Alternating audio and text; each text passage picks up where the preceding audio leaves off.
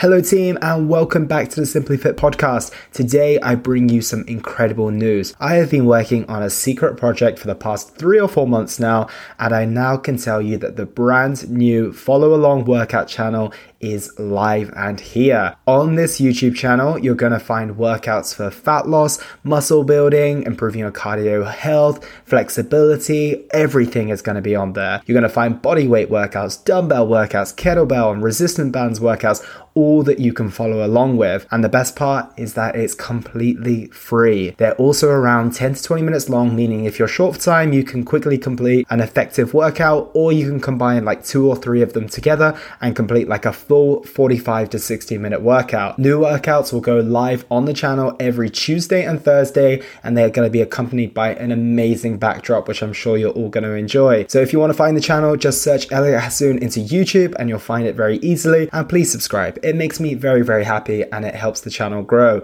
And feel free to tell your friends, your family, your pets, whoever you want to share this with, and let's work out together.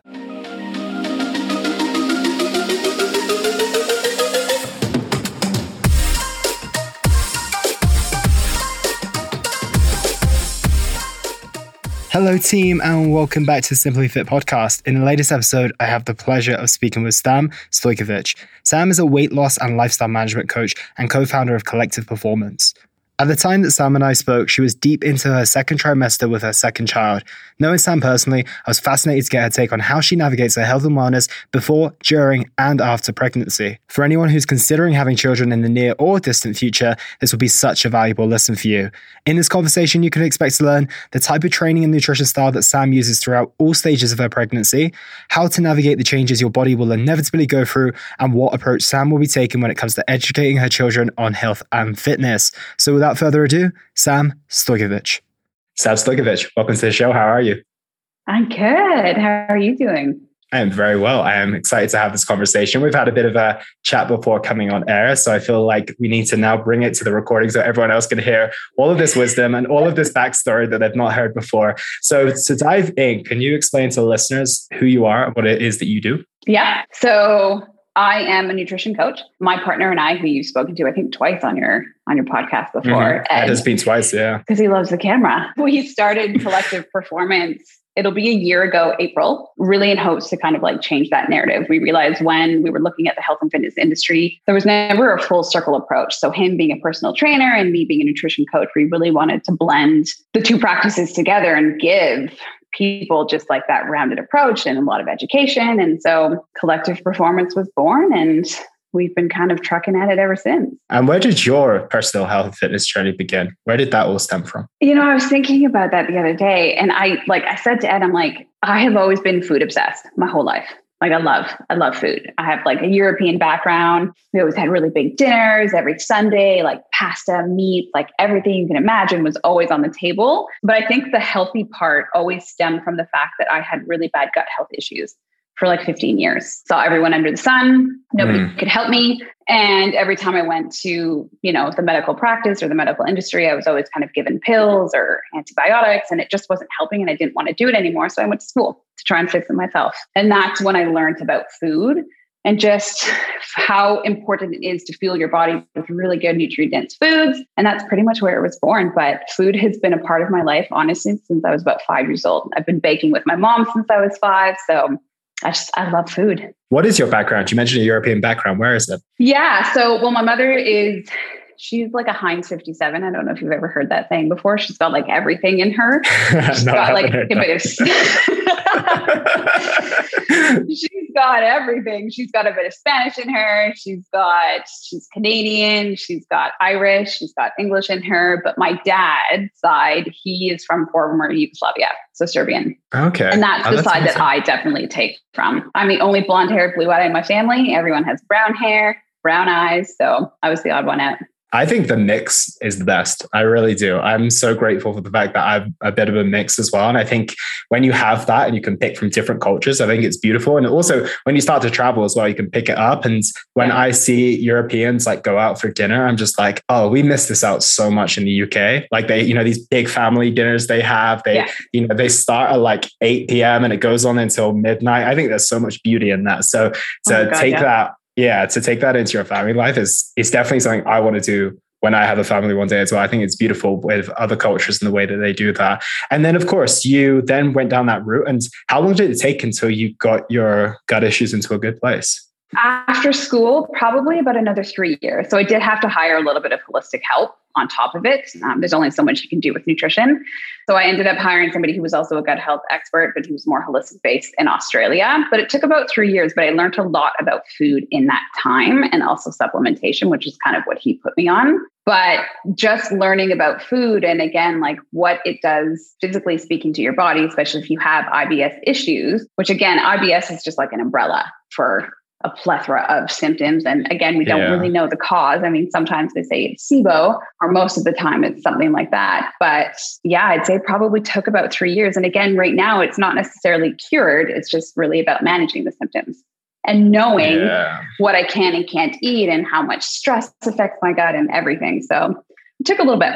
Yeah. And what were like, I know this is going to be very individual basis, so I don't want people to take this as what they should do, but what were the few things that fundamentally worked for you and got you on the right route on that front? Oh God, food wise, I had to take out a lot. So I'm one of I'm I have a like a very long laundry list of things that I can only eat very little of. So we're mm-hmm. talking garlic, onion, which is pretty much in absolutely everything. So you have to read labels. Ketchup has it, mustard has it, like you name it, garlic and onion is in everything. And I love it. Like I love garlic and onion. So for me, I had to remove that. A lot of like no beans. There's no beans in this household ever. Kidney beans, chickpeas, like lentils, you name it. I cannot, I can't. Ed won't even let me eat it. so we don't buy it. I can have an apple maybe once a week, but I couldn't have an apple every single day. So it's a, it's a lot of things. It was definitely removing the food. Managing my stress is a really big one. When I have, unfortunately, the luxury to manage it, sometimes it does get out of hand a little bit. But just knowing that, like, stress, stress management is huge. The foods I'm consuming is huge. Um, mm-hmm. And exercise always helps too. Yeah, that's no, I, I can massively relate to that. I remember there was one time where I was prepping for a photo shoot in 2019, and basically my food was basically the same every day. I'm very similar and robotic in that sense. And there was one night that I was dinner was made for me, and there was it was like exactly the same as what I would have on the plate, but there was garlic in the spinach, and I was like immensely bloated, and I was like, "What's going on?" I was like, "I've literally just eaten this meal for like the last three weeks," and then it I connected the dots. I was like, "I've literally been eating garlic for like yeah. the entirety of my life until this point," and that's what I think is important to mention here is that people will expect it to be something like, "Oh, it must be." The obvious thing like the wheat, the dairy, but it can be those smaller things. And I, yeah, I blow up after garlic. And same again, like I can only have small amounts of certain food and stress yeah. exacerbates it massively. If I'm stressed, oh the first yeah. thing that goes is my digestive system. It doesn't even matter what food it is. It's like yeah. any food that you consume, it's almost like your digestive system down regulates like 60%. Oh yeah. Yep. Yep, yep. And when you have a little, like I have a little bit of anxiety, so that doesn't help. So managing that, and I managed that through hypnosis when I was in my early 20s. That's who I ended up going to see. And it helped so much mentally too, but physically as well. So those are kind of my tools. My next question was actually on the role that nutrition played in your mental health. So what would you say that nutrition played specifically and what other things did you do to help with your anxiety? And i guess it's still a case with mental health challenges they're usually a case of management not getting rid of. So i can imagine you're still doing those things to this day right? For me you know that saying like you are what you eat? I've always said you feel what you eat so for me, mm. eating very nutrient dense foods and foods that are going to give me the energy or balance my blood sugar levels, that's really important to me. And that's why I pay so much conscious attention and effort onto what it is that I'm eating. Hypnosis was probably one of the coolest tools I ever learned. It's very different from meditation. That took me about a year to master. And that was probably practicing hypnosis three times a day, every single day. It's very hard to quiet your mind if you're not used to quieting your mind. So practice, practice, practice. And that because trying to get my anxiety under wraps was really important in my early 20s. I put it as a primary focus. It was a non negotiable at that point because I couldn't keep waking up with having panic attacks. So, hypnosis was just something that my mom actually, she's the one who found it. I remember she's like, We need to fix this. I don't think a psychologist is going to help. And she's in the medical industry herself, she's a nurse. So, she found him, and I had been seeing him for, God, 12 years. And every now and then, probably twice a year, I still go back just to kind of have like a tune up fresh up to really help balance that. So for me, hypnosis really helped with mental health, fueling my bodies with food that make me feel good. So I don't wake up feeling lethargic. I don't have brain fog. help, and also nature. So, yes, I live in a city that rains 10 months out of the year, but you get really good at walking in the rain. So, I, I go and I try and connect with nature as much as possible. And I literally live in the mountains, so it's pretty easy over here. I love that. And just for someone who's a little bit naive to this, is hypnotherapy the same as hypnosis? Yes. Okay, amazing. Well, that's funnily enough exactly what I did as well. Like, um, really? my first, ex- yeah, my first exposure to helping mental health challenges was hypnotherapy. It was back in 2017, I think it was, and I had, yeah, yeah I basically had two hypnotherapy sessions within the space of like a month or two. And I've had, I think, two more since. And I tell people it was life changing for me. So I can 100% relate. I haven't been maintaining it long term like you have. So I'm interested about why you keep it in now. Because I almost have, because of obviously you've got these hypnosis tapes afterwards, if that's correct. Yeah, we're doing yeah the they send them yeah. to me. Yeah. And they were all very specific around certain things that I was managing at the time. But then once I was yeah. hoping that I was beyond that. So do you go in with potentially like the fresh things that you're dealing with? They they create new hypnosis tapes for what you're currently handling in your life? No, because I mean I'm sure he would. But for me, I mean, my anxiety is typically around the same thing. So I have the old tape. So you're gonna laugh. I love travel. I'm a travel bug, but I hate flying. So I oh, get oh, really, I had, yeah, I had a really bad, I used to have really bad panic attacks on the plane when I was a kid. And it's not that like, oh, you're going to die on the plane. It's a very claustrophobic thing. So flying was one of them. And then the other one's just like that, like life purpose. What is life? What happens after life? Anxiety. The existential. Much- yeah. The existential stuff. Yeah. It's the big stuff. yeah. I can't think about it. Yet I'm so fascinated by the universe. Like I literally on my like Apple's news, it's just like what's happening in Mars, where are all these black holes coming from? But just trying to like wrap my head around, okay, well, we wake up, we do the same thing every day. What is my purpose? That was where my other anxiety came from. So that's kind of where I tend to focus most of it on. So whatever I'm feeling at the time, if I have to go and fly, I'll listen to flying hypnosis. But if I'm having like life anxiety, I just kind of listen to that one. Wow, I love that. And I mean, I think the most part that people, so it's, I think people fall into two categories. They either think about it enough and then they get this like feelings of existential angst, like you and I potentially yeah. would, or it's usually suppressed and it comes out in other areas. I think it, people can't escape it. It's either we just don't realize it or we do. And I think fundamentally, if you don't have that direction, or if you, even if you do have that direction, you're like, am I doing the right thing? Because of, there's an infinite amount of opportunities, but we've literally got one chance to do one thing. But I don't want to say it because it just feels like it's building anxiety talking about it. It's, it's something I uh, like, I think about all the time and it's wild. But yeah. coming back onto the mental health side of things, have you done any different other types of therapy? Because I'm doing CBT at the moment, which I find to be really helpful actually. And I wonder if you've ever explored any other routes. No. So even though CBT, it's like it's a very natural thing, I don't like taking drugs or anything because it makes me feel out of control. And I don't like mm. feeling out of control of my thoughts or my body. So that is also where anxiety would stem from. So if I ever sure. have too much to drink, obviously pre-pregnancy i had to really watch my limits with alcohol because it would give me really really bad anxiety the next day so for me no i've never take i've never taken a prescription for it i've never even done like holistic things like i won't even take melatonin because again mm. I'm not in control of what's happening. So mine is like, I'm a very, and Ed was here, he'd be laughing, like, I love control. So to take any of that. We are, we are long lost uh, brothers, aren't we? I always joke that I'm like, he's my long lost brother. He's my brother from another mother.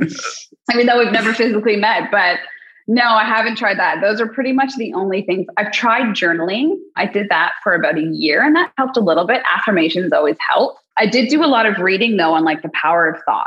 Your thoughts basically create your experience. So I did a lot of work with my hypnotherapist on really yeah. controlling how much I like fuel those thoughts and really just stopping that negative thought in its track and then refocusing it on something more positive or constructive which takes a lot of work because that thought will come around every five seconds. So, like, I would picture a stop sign and be like, nope, not today. And then try and refocus my thoughts to something else. So, a lot of my work was really with hypnosis for a long time. But, like, like you said, like, you fall out of practice sometimes because life gets busy. But if my anxiety ever gets to the point where, like, it's noticeably strong, I always have my like my toolkit to revert back to. Yeah, amazing. That's a really, really good perspective to have. And uh, did you, I'm just going to double check that you heard me correctly. I said CBT, so cognitive behavioral therapy, not CBD. Oh, I thought you said CBD oil. No. I thought that's what you were referring to. I was like, no, I don't take it. No, I haven't tried that, but I I'm curious to know what it's like. Mm. We'll have a discussion. Maybe that'll be round two in the future or just a conversation off air.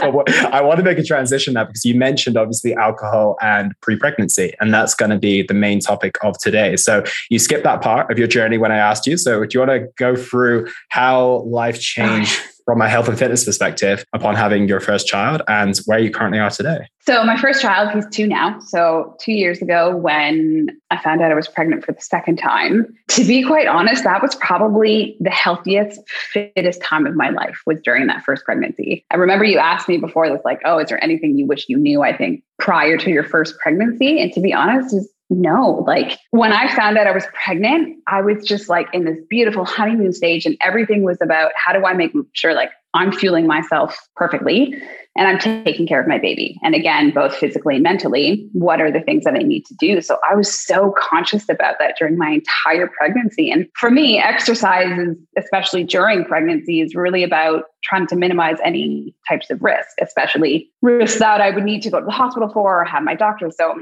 exercise plays a huge role in pregnancy when it comes to like the health of you and the health of your baby. So that was a big driver for me was I want a healthy pregnancy and I want to minimize any types of those risks. And also it was just like it was something still to do for me. Like I was about to become a mom, pregnant, my world was changing. And I never had this sense of, and I know some mothers do, like this, I'm losing my identity. I never I was I'm lucky to have never struggled with that. But for me, it just was like it's me time. Right. So it's like a time I don't have to be a mom or like not a mom yet, I guess at that point, but like a wife, even though we're not technically married, a sister, a friend, a business owner. It was just this me time where I could escape and not have to do anything. So exercise pre-pregnancy was like I was working out five days a week. I was doing been like four days a week up until three days, three days or two days before my delivery. No way. I had a good, knock on wood, I had a really good first pregnancy and I was eating really well. Like I didn't, again, lucky I didn't have a ton of cravings, just diversions. So I didn't have like a really big sugar craving. I didn't have, I wasn't overeating. I wasn't undereating. I was eating just what felt really perfect. Like I loved being pregnant. It was great. I just I had a really great first pregnancy and just keeping all of that in mind, like how to fuel your body to make sure I'm giving even my baby like enough nutrients and protein for brain development. Like that was all really important to me. And do you attribute a lot of that healthy pregnancy to the all the work you did prior to being pregnant? Yes. And again, having that knowledge base, right? So I went to school for nutrition and so just kind of knowing what to do there and then that helped a lot. Mm, and then so you mentioned it never felt like a chore. Yeah, no, I can imagine. Like a chore. And what you mentioned just then is that you obviously made sure that your baby had enough nutrients as well. And there are a lot of myths around how much you're supposed to eat when you are pregnant, right? In terms of you're eating for two now, and everyone gets this idea that they're eating for not a baby, but a child that's 12 years old and they have about 1500 yeah. extra calories. But I'm, no. I'm intrigued to get your take. So, what did that look like in terms of the extra? Did you include any extra certain foods that maybe had extra antioxidants and stuff like that in to help with the development?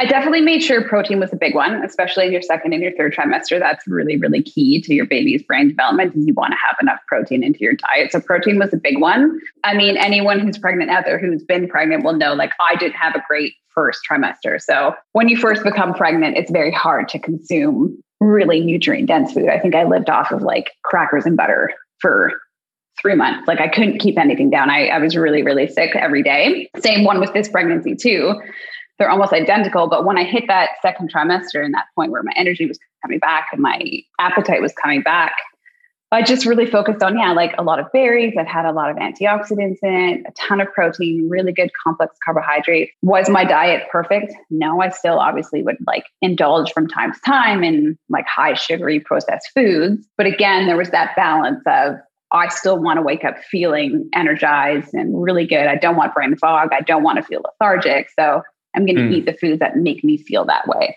Yeah. And on the note of the protein, I have a lot of people I've worked with in the past who they just go off it, you know, like anything protein based, like the meats, the dairy, they're just like, I can't stomach it right now. What protein sources were you going towards? And what advice would you have for people who have maybe can't stomach protein like they used to? So I really wanted like red meat. I was craving like oh, really? iron rich. yeah.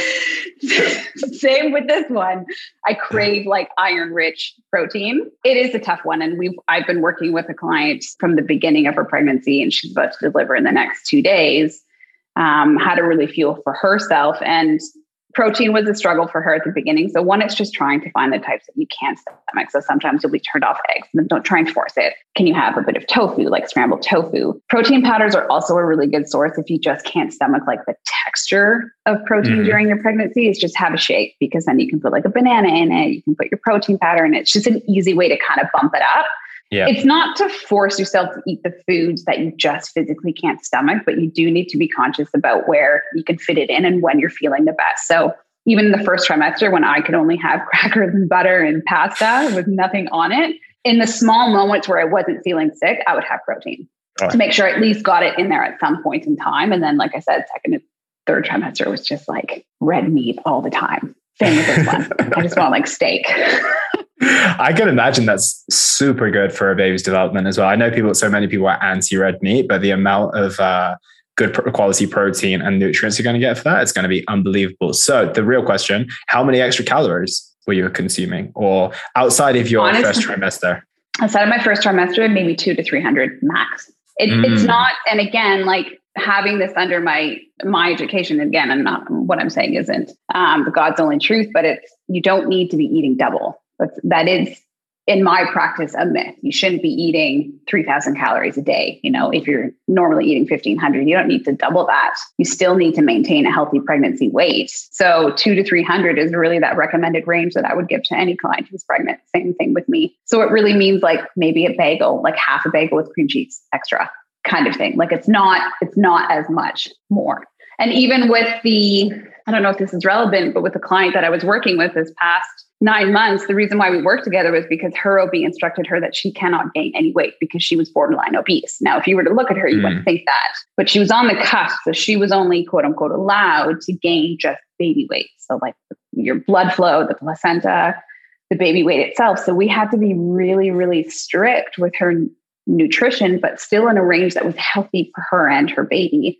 So, she was sure. eating somewhere around, I think I gave her around 1800 calories for the majority of her pregnancy and again making sure she was moving as much and fueling her body with the things that are really going to help her her baby's development Mm, and I guess it's so individual basis, but also at the same time, 1800 calories of really high quality food compared to 1800 calories of just whatever. It is it's massively different, even for the clients that we work with who, who are men or not pregnant, as a matter of fact, yeah. just by that replacement. Like you can get someone and have them, again, this is a very extreme example, but you could have them having a thousand calories less, but they could get way more nutrients from just having a 1500 calorie diet versus a 2500, for example, as long Absolutely. as the right foods are there. And the food volume too can be a lot bigger. Like, I don't know about you, mm. like even pregnancy aside, for the first two weeks of any clients that we sign on, they're like, this is too much food. Like, I can't stomach it because we're not used out of 10 clients. Yeah, literally. I can't get my steps in, or this is too much food, or the, first, or the two biggest ones. But it's like, because we're not used to eating properly balanced foods. We're used to eating foods that don't keep us feeling full and we don't fill our plates with vegetables anymore. So the food volume, like ask Ed, potatoes are huge in our household. Like we love them. You'd be hmm. surprised how many potatoes you can get onto your plate. Obviously, you create very wonderful looking Instagrammable food.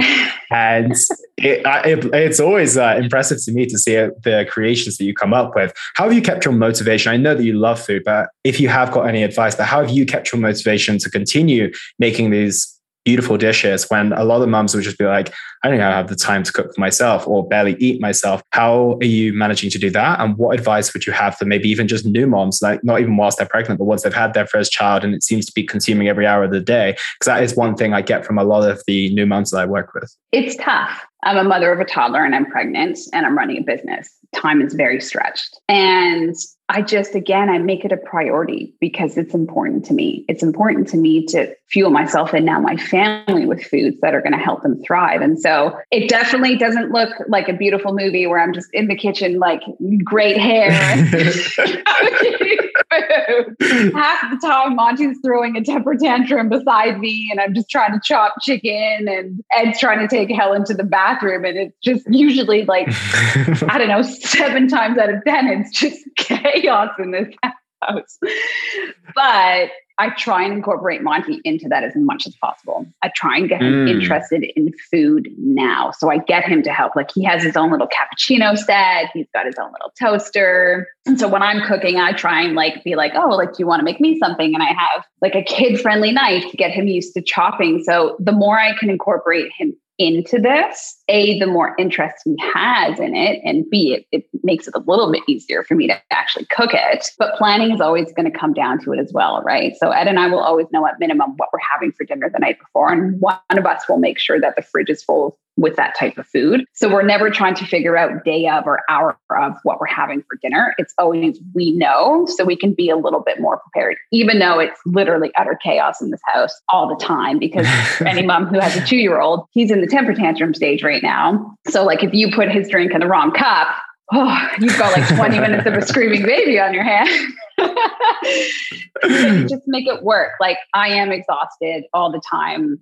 I like he still wakes up throughout the night but it's just like food to me is so important in your overall health and well-being at the end of the day. Like this is what's going to paint a picture to your health in 5 10 15 20 years. And for me my bigger why is always longevity. I want to be here as long as possible. I want to see my son grow up. So mm. i want to do as much as i can in my control. I know i don't have complete control over what happens to me knock on wood but food is a way that we can try and help control that a little bit. So it's a priority. And it's also like, even for new moms who are exhausted, like those first three months, oh man, you feel like you're drunk the whole time. Like you're exhausted. You're waking, like you're, it is a blur though. Like it's such a blur when I think back to Monty, but I mean, hey, if it was so bad, we wouldn't have more. It's fun, but it's also just making really quick dishes. So, like, get an air fryer, do one mm. pan meals, stick something into like a slow cooker. Try and get, like, I was saying to my client the other day, like, get your husband, get your mom, get your friends. Like, if they're asking how they can help, tell them to bring you food over. Like, make like pasta that you can freeze. Like, try and do as much prep work as possible. And then have really quick go to meals like soup, stews, like just something easy and quick that you can try and cook and put together. That's amazing advice. I love that. And on the note of your training, you mentioned that you were spinning up until three days before you gave birth. so that seems pretty wild for even just me to hear that, to be completely honest. So I'm intrigued to hear about your training in the lead up. And let's first go for the yeah, let's go for the trimester. So how did you navigate training first during the first trimester? You said that was rough. Were you able to have the energy to train? Could you keep it up then? I, I even have memories of like trying to go to the gym and just doing. I remember I was trying to do box jumps and I just like I gave up like probably a quarter way through and I was like, I can't do this. Like I was taking two naps a day. That's how exhausted I was in my first trimester. So for me, it wasn't about beating myself up and not going, you know, like making sure I made it to the gym five days a week. It was about picking the lowest hanging fruit. So again, nutrition I could control a little bit because I couldn't keep much down, but walks, like I got outside every day, made sure Ed kind of held me accountable to it of like, hey, if I can't work out today, like let's just go for a family walk at the time with our dog and us. So I just tried to do what I could every day. So every day was very different. If I ever had a boost of energy, I would go to gym. If I didn't, I would take a nap and then go for a walk like 20 minutes later. So you do what you can with how you're feeling in the moment.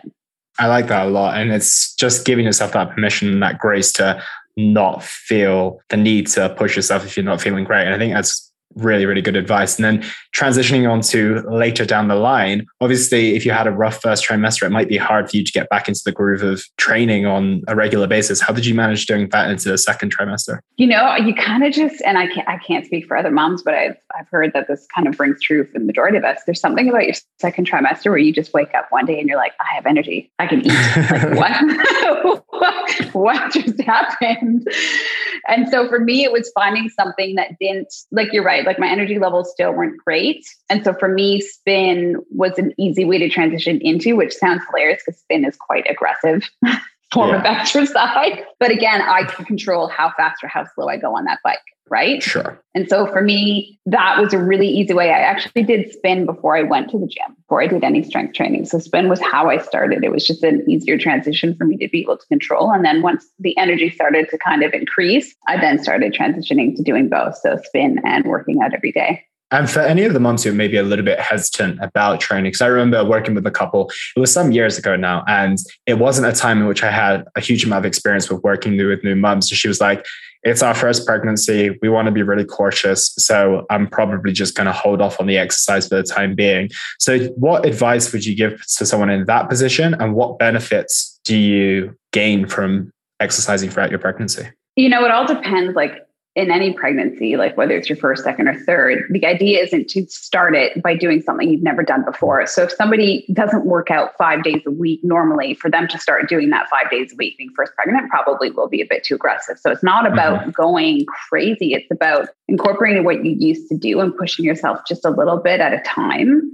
The health benefits are huge. I mean, like it's going to help you with delivery and it's also going to help you, like I said, it's going to minimize that risk of any pregnancy complications if you are being active because it's really good for you. And then again, post pregnancy, it helps your body bounce back that much faster. So I was back on the spin bike maybe five or six weeks after post baby. And again, like I did bounce back quite quickly mm. because I made sure that again I was exercising as, as much as I physically could when I was pregnant. So it'll help with all of that. It's going to minimize your risk for pregnancy complications. It's going to help with the birth. It's going to help post pregnancy, and it's going to help your body bounce back. And you want to feel like you can bounce back because you need that energy to take care of yourself and your your newborn baby who's keeping you up. Which yeah brings me on to the next questions, which I really want to get the answer to is how do you navigate the lack of sleep? That's probably again another huge challenge I face with a lot of new moms is that I will do the best that I can do to help them optimize the quality. But at the end of the day, the baby keeps the score. It dictates whether you sleep or not. So tell me how you're managing that. And is there any tips you can give people outside of just like getting through it? you know? Ask for help because that saying it takes a village, it's true. It really mm. takes a village. Like I leaned on Ed. I have Ed's an incredible. Thank God he's not here. Hopefully he doesn't listen to this or his ego will explode. But he is an incredibly supportive partner and father. Like he's the first person to be like, "What do you need? I'll take Monty." He's a very hands-on dad, and I feel very fortunate to have that type of man in my life to be able to help it. But I leaned on my friends and I leaned on my my family. Like my mom, I would ask her to come over to be like, I just need an hour sleep. Like, can you please take Monty? And sometimes, and again, like we can tell moms, like if I were to tell a mom right now, like just sleep, sleep when the baby sleeps. It doesn't work that way because you can't force yourself to fall asleep. Your your body sure. just is doing what it's doing and your mind is still all over the place. But even if you can go to bed and just close your eyes for 30 minutes, even if you don't fall asleep, it's better than nothing. But I would say like ask for support. It's huge if you have the luxury to ask for support. I know that's not the case it's for a lot of parents out there. And I applaud any single mother who's trying to do this on her own. I couldn't mm-hmm. imagine. You just go into this fight or flight mode. You just do it. Like you're exhausted.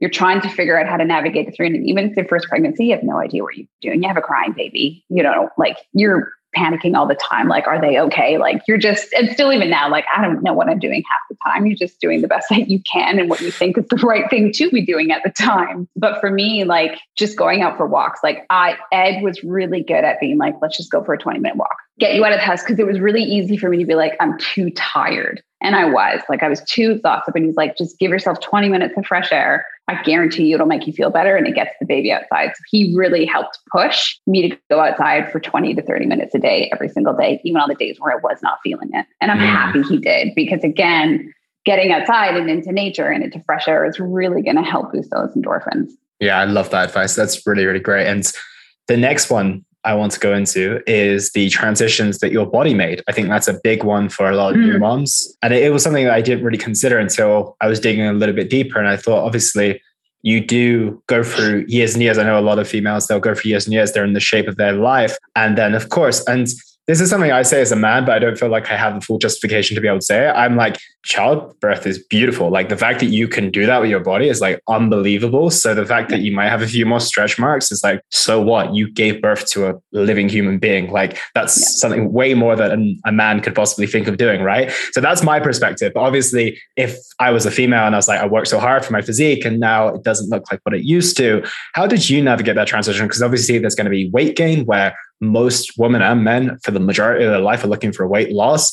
And then there is just this transformation of your physique. And in some ways, it might never go back to what it looked like before. And yeah. as I mentioned, I don't think it's a bad thing given the fact that you have something pretty tremendous to show for it. But at the same time, I know that that's going to be a harder challenge for some people to navigate than others. So I'm intrigued to get your take.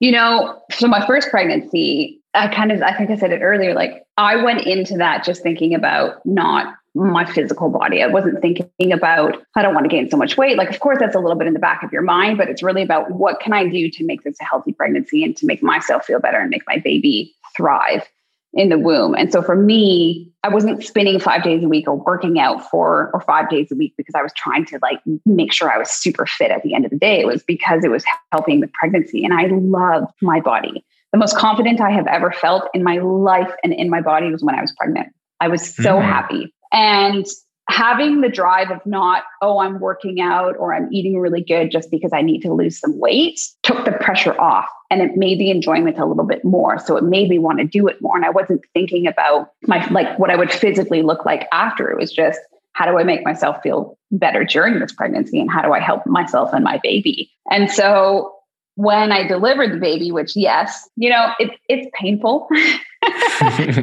Pregnancy is painful.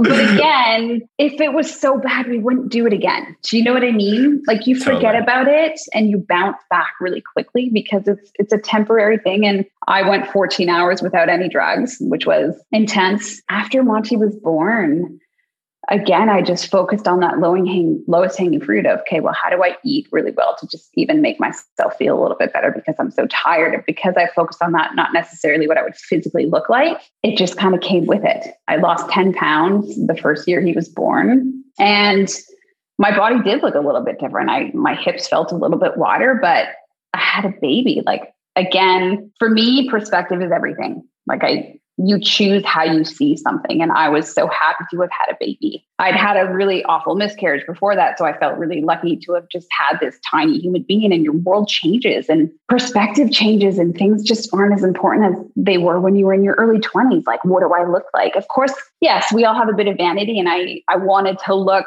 my best, but it was more about feeling my best and being a really good mother. So my perspective changed on what was really important. Like, yes, my health and my nutrition was important, but it wasn't necessarily about physically what I would look like.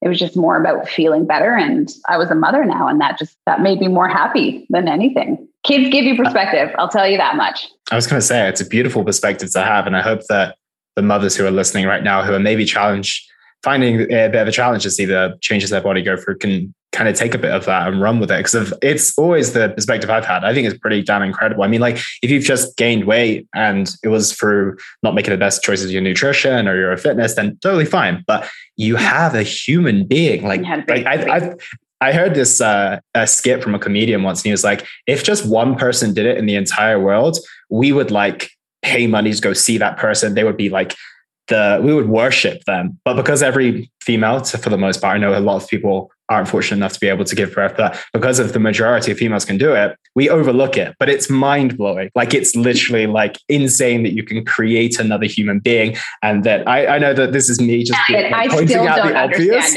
But yeah, doesn't it blow your mind?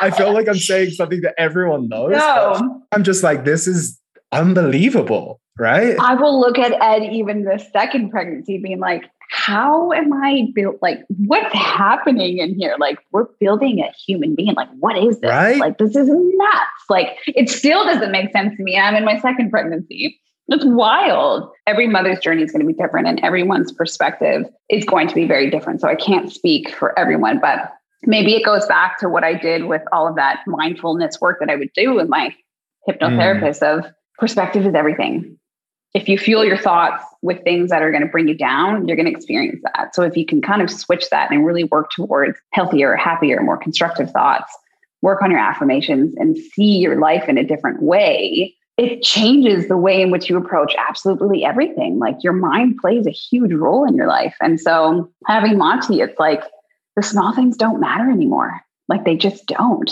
I, as somebody who was high anxiety, I've never been more relaxed in my pregnancies. Ed, like, who mm. are you? I was just like, things are going to happen the way that they're going to happen, where everything's going to be fine. Meanwhile, he's like, I need to provide for my family. And then after when Monty was born, again, like it sounds like so repetitive, but this kid just provides you with perspective that I didn't have before. And I feel lucky enough to to have it now because I just mm. don't sweat the small stuff anymore.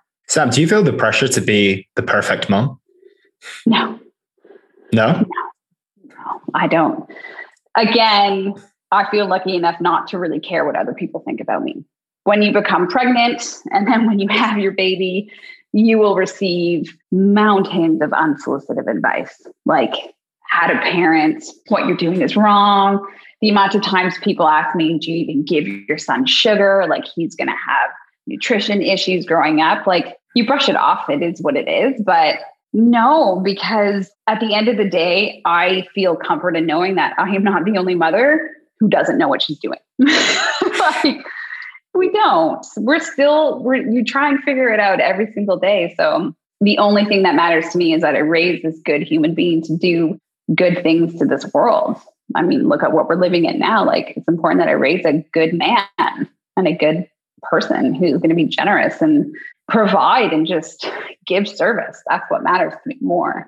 Mm, that's super interesting because I feel a lot of moms they get that unsolicited advice, which you mentioned, which is yeah, massively coming from all it's directions. Yeah, exactly. So I'm just wondering how you've been able to just just filter out so comfortably. I'm kind of laughing because I'll never forget my one of my sisters told me once a long time ago that one thing she admires about me is that am I allowed to swear on this podcast? Of course. okay. I'm just make sure. I remember when we were like, I was in my early 20s and she sat me down and she's like, What I love about you is that you just don't give a shit about what anyone thinks. And I don't. Sure, sometimes certain things will get to you. I'm I'm still a human being and my feelings get mm-hmm. hurt and my nickname is sensitive Sam. But being sensitive doesn't necessarily mean that you're not strong. I'm just sensitive in very different areas. For me again it just comes down to whatever somebody is saying to me it has typically nothing to do with me. At the end of the day it's whatever they're going through and that's what I try and see as like majority time as possible but I just honestly focus on myself and my family and I just drown out the noise because again it's going to increase anxiety and it's just it serves me in no way to invite that into my life and again perspective i just don't i don't sweat it anymore i have a human being to care for to raise to hopefully be the good human being that i just don't screw up like that's all you're thinking is i just don't want to screw up but no i find it most of the time relatively easy to just ignore it and it mm. does take practice. You know what? I should say, of course, it takes practice to just let it go, but I'd rather be calm than be right that's kind of what I'll say to myself every now and then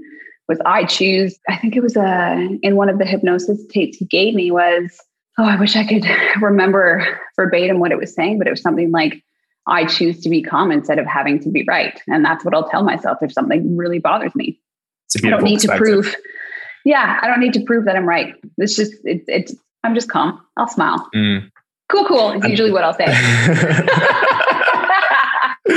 I love it. That's amazing. And you wear another hat, which is working mom. So, how do you navigate giving enough time to Monty and how you'll give enough time to baby number two whilst maintaining running a business? It's not easy. And obviously, it puts a lot of pressure on you. And I'm sure you want to be very present as a mom. So, I'm intrigued to get your take on that. And it's funny, I'm saying mom because I assume that you you refer to yourself as a mom, but you keep saying mom, and mom is what I would say as well. So, but yeah. Yeah, my sister makes fun of me for saying mom. Yeah. I'll like full transparency. I am very stressed about that right now because I don't know what it's going to look like. I, previous to owning this business and being an entrepreneur with my husband, is I had a sturdy job. I had a steady income. I didn't have to worry about that. Like it was just, you know, just do a good job, but I clocked in and I clocked out. Mm. Being an entrepreneur has changed that narrative quite a bit for me because it's our job to run a successful business to put food on the table for our family. And that brings a lot of stress. With Monty, not so much. With the second one, a little bit, because one of our visions in growing a family was we wanted to be really present parents. And so starting this business allowed us to do that. So we kind of split up our days where, let's say, Ed will work 5 a.m. to 10 a.m., and then we'll switch roles. So I'll be the mom, 5 to 10 then I'll come in and work from 10 to 2. So we really split up our days about like you'll work half a day and then you'll parent the rest of the day. It doesn't always work out as perfectly as that, but that's kind of the idea behind it. With two kids, we're still trying to figure out what that's going to look like because Monty isn't in daycare from nine to five, which a lot of parents will put their kids in because they have no choice but to go to work. That's that's mm. a non-negotiable. They have to we didn't do it because we wanted to raise him. And he's also a COVID baby, so he wasn't in daycare. mm. That wasn't even an option when COVID started, but he'll go to daycare starting in September, but that's only two hours a day, five days a week. So I haven't figured it out, to be honest. It's something that we're still both trying to uh, navigate through as do we get a nanny? Do we ask my mom for more support? Because I do run out of time to do a lot of the work. And that's where most of the stress right now comes from is there isn't enough time in the day. So how do I get all of this work in without working till 11 o'clock at night? Then being up like last night, we were up four times with Monty. He just didn't have a good night and you're exhausted when you wake up. So I wish I had words of wisdom right now, but I don't. We're trying to figure it out. We're trying to come up with a plan throughout this pregnancy. I've still got about another four months, four and a half months to figure it out. But like I said earlier, we'll probably just figure it out as the baby comes and mm. who knows what'll happen. It'll just be more chaos, which I will embrace. I was gonna say, I have a feeling, or you can embrace it. yeah, I was gonna say, I have a feeling you guys are gonna figure it out one way or another for sure. And on that note, obviously you are both obviously very well versed in health and fitness, the both of you as parents. So how are you looking to bring up a family with being conscious of health and fitness, but also, as you've kind of alluded to, without you know the unsolicited advice of others saying, you know, he's going to have problems if he doesn't have X, Y, or Z. Like, what's your approach to nutrition with Monty? I know you mentioned you are getting him involved as much as possible, but when it comes to having certain foods, when it comes to exercise, do you kind of have a, a bit of a plan of how you're going to integrate that so that it's kind of normal versus something they feel like they have to do because their parents do it? Well, we have one cardinal rule, which is we don't talk about work at the table. I don't, and Ed doesn't want to expose that type of conversation to Monty, where we're talking about calories or weight or any of that. So we don't talk about that in front of him. We have a pretty strict rule where we don't talk about work in front of our son. But for us, it's always going to be about education, no different than it is with your clients. The more you can teach them about it, the more that they're going to understand. But he's a kid. So, of course, he's going to have ice cream. But again, there's a time and a place for that. It's not going to be every day for a really cool special occasion if you won your soccer game. Like it's a time and a place for everything, but I think education will always come around at the end of the day. It's not about not allowing him to have foods because we don't believe that as a company either. Every food yeah. is allowed, but at what point do you incorporate those foods in when it's more appropriate? So the same thing, no different than with him. I just with him, it's again like I want to fuel his body because he doesn't have a choice in that right now and he doesn't know what to do. And kids, the obesity rates and the diabetes rates these days in toddlers is increasing huge like tremendously. Like sugary breakfasts, like all of that stuff. Like I'll make sure that he loves what he eats, but that again, it's still a nutrient dense meal. We have dessert every night. Sometimes dessert is fruit. Sometimes it's a homemade cookie that mom made, or if we're at grandma and grandpa's house on Sunday, it's probably a pie. Like, again, it's balance. It's just, I think it's just, he's going to learn from how he sees his parents approach it. For sure. And has he been fussy with food at any points or has he been pretty open to having whatever? Uh, of course, it's, yeah, he's a two year old, so he can definitely be fussy. It's, it's a visual thing for him. It's not a taste thing. If it just doesn't look like something that he would enjoy, but we we we didn't hold anything back. We started baby weaning at five months, and I gave him pretty much everything. Nothing too spicy, but all the flavors that there were out there. He's got his favorites, and he has things he doesn't love. But like he eats fish. We cut it up. Like this kid loves rice bowls. If there's a mom out there who just can't get like their child to eat anything, I always tell our clients like do a big fried rice, throw a ton of veggies in there, chop up like the protein really small, maybe grate some like Parmesan cheese on there, and they will eat that thing like crazy. And it's just a good way to make sure that he eats it all. He loves vegetables. He has a bit of an issue with protein right now. Yeah, yeah no, that's really good to hear because I remember, I think it was actually my mom who said it to me. She was like, You'll see when you have your kids, you just want them to eat. So if they're being really reluctant to eat, you'll almost give them anything that they'll consume. And I feel like a lot of parents will probably find themselves in that position. So how do you maintain your patience to find something that you don't just like put cereal in front of them because you know you're going to eat it yeah. with cookies? I, I laugh because I refuse to cook three different meals, let alone two different meals. Whatever I'm cooking, this family's eating. maybe that's maybe it's old school, but mom doesn't have time to cook two different meals, and I'm not going to. So, but of course, like learning what he'll eat, we incorporate it in there, but we don't have the rule of you have to finish your plate. That's not a rule in our household. Like you don't have to finish all your all the food on your plate, but we do encourage him to definitely finish certain parts of his plate. So again, I don't separate everything. Like I know there's those like kid plates that have like it'll be a happy face. And then like the parents will separate all their food. I didn't bother with kid stuff. I just gave him our normal cutlery and our normal plates. And so everything's always there, but like we'll encourage him to eat, like have a ton of your vegetables. Or if he wants dessert right away, it's like, yeah, I want you to eat till you're full, but definitely make sure you eat some more vegetables and we'll wait till he does or he doesn't. And then when he's like, I'm done, I'm done, we know he's done. Sometimes the bowl's cleared, sometimes he's barely touched it. I'm not going to force him to eat it. I can only encourage him to eat as much as possible. He's not going to starve himself. There's kids won't. They're they're hungry beings. They're active. He will eat when he's hungry, and then we'll we'll have dessert, which is again whatever it will be. But no, I will not trade out his dinner. I love that answer. That's a great answer. And on the last question I have for you on this note, you mentioned the cardinal rule of not speaking about work at the table. Do you have any other rules in which you're planning to implement or are you currently implementing at this moment? I'm trying to think. We don't really have any hard, fast rules right now. I think we're, to be quite honest, we're focusing more on just more like manners. Right now, we're kind of at that phase where it's like, you know, say your pleases and your thank yous and we're really trying to get him to like say hello to people that walk by to him. Like that to us right now, I think it's more about building character. For us, that's important because he's kind of in that stage where he's paying attention to it. But we we take him like I guess one of our not necessarily like a set rule, but it's just something that we do every day is we go for a family walk every day, every single day, rain or shine. We all get out for a family walk at the end of the workday. We always make sure that he does something physical outside. And like I just registered him for like five activities next month. So for us, one of the best advice pieces of advice that I ever got was from my dad because I said, you know, like how did you do it with four kids? Like I like I don't know what I'm going to do when he's a teenager and he's like the best thing that you can do for your kids is keep them busy. Get them into sports, keep them out of trouble, like keep them busy. And so we do, like, we're very active together as a family. We have adventure days on Saturdays, like family, family time that's outside of this household is really important to us. And we do it every day. Mm, I love that. And I also just thought the flash thought that came to my mind was Monty packing the Whole Foods bags at, when you go grocery shopping.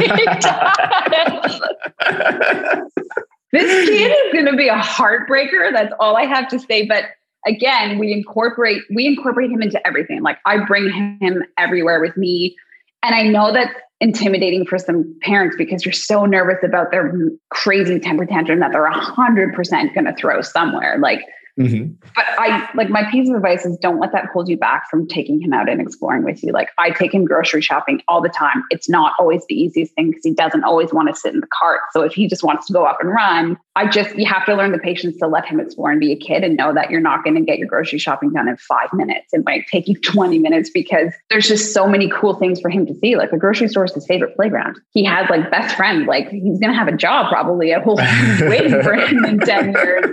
But like we we take him to all of that stuff and just let him explore and learn. And oh yeah, he definitely still packs the bags. Like he's a little celebrity at Whole Foods on Sunday morning at 8 30 a.m. in the morning. I love that. It's so funny to watch. I really enjoy that. So, do you have any um, closing messages for any of the moms listening or the future moms on the topic of motherhood, pregnancy, and health and fitness? Oh God, where do you start? No, because I don't want to be that person that gives unsolicited advice. But anytime anybody does ask me, like, what would you say? And it would be just drown out the noise when you do get that unsolicited advice. Do you know that you're not going to have it figured out and know that you are not the only mother who doesn't know what she's doing, but you're doing your best. It's okay to have really sad days, tough days, challenging days. But again, I think it all comes down to perspective and just trying to learn that patience with your kid, right? See, you'll try and see things a little bit differently and know that it's just you're creating this beautiful life for this tiny human being. And all you can do is hope that you're going to raise a really good human being, but take care of yourself too. It's really important. And I know it's really, really easy to put yourself last, to put that work out and say, I don't have time because I have to do business today or I have to be mother, but carve out the time to do it because it will make you a better friend, a better sister, a better wife, and a better mother at the end of the day. You is still important and it doesn't make you a selfish person or a selfish mother to want to actually carve out an hour four days a week to go for a walk, to see your friends, to go to the gym. It's important. That's a beautiful closing message. And where can people find you if they want to keep up to date with all that you're doing with collective performance and follow the adventures of your family and Monty's Sunday ah, morning bag shopping? you know, then I'm just like, what is my Instagram handle? I don't even know. I think it's Samantha underscore Stojkovich. Amazing. I'll put that all in the show notes. And the last Beautiful. question I have for you on a bit more of a broader perspective is what impact do you want to have on the health and wellness industry? Oh man. Ed and I want to change the narrative that you have to drill yourself into the ground to get a result. For me personally, aside from that, is just teaching people how to build a sustainable habit and not necessarily we want to stop thinking short term and start thinking long term. But I also want to teach people to think for themselves. We hear that you have to intermittent fast. We hear that you have to do ketosis. We hear that you shouldn't have fruit mixed together with carbohydrates. Like there's so many rules and myths and overload of information out there that it's really hard to kind of decipher what to do. So for me in our practice, my job is to come into it with an unbiased opinion, give them the education, give them the tools, and guide them to making the decision that's right for them. Because what's right for them is not going to be necessarily what's right for me. And I mm-hmm. just, as a coach, it's really frustrating to see people tell you that you have to be intuitive eating only. It's the only way to go. Intuitive eating is tough. That's a tough skill to learn, and not everyone can learn it. So I think it's just really trying to teach them to carve the path that's best for them by giving them the proper tools. I couldn't say much more on that, but I would just highly encourage anyone listening to uh, follow both Sam and Ed and keep up with what they're doing. But Sam, it's been a pleasure. I have a feeling that so many people are going to take away a lot of value from this. So I'm looking forward to it going live and I'm looking forward to sharing the wisdom. So thank you so much for being here. Thank you so much for having me. And that was the Simply Fit podcast. I hope you gained a huge amount of value from today's episode. I feel inspired to improve your health and well being be sure to search for Simply Fit in Apple Podcasts, Google Podcasts, and Spotify, or anywhere else you get your podcast from. And go ahead and subscribe so you don't miss any future episodes. Also, if you like the episode, please don't forget to give it a five star rating. I'd love to hear your feedback or any questions you have. So reach out to me on social media. You'll find me on Facebook and Instagram at Elliot Hasoon. Thank you so much for listening, and I look forward to talking with you all on the next one.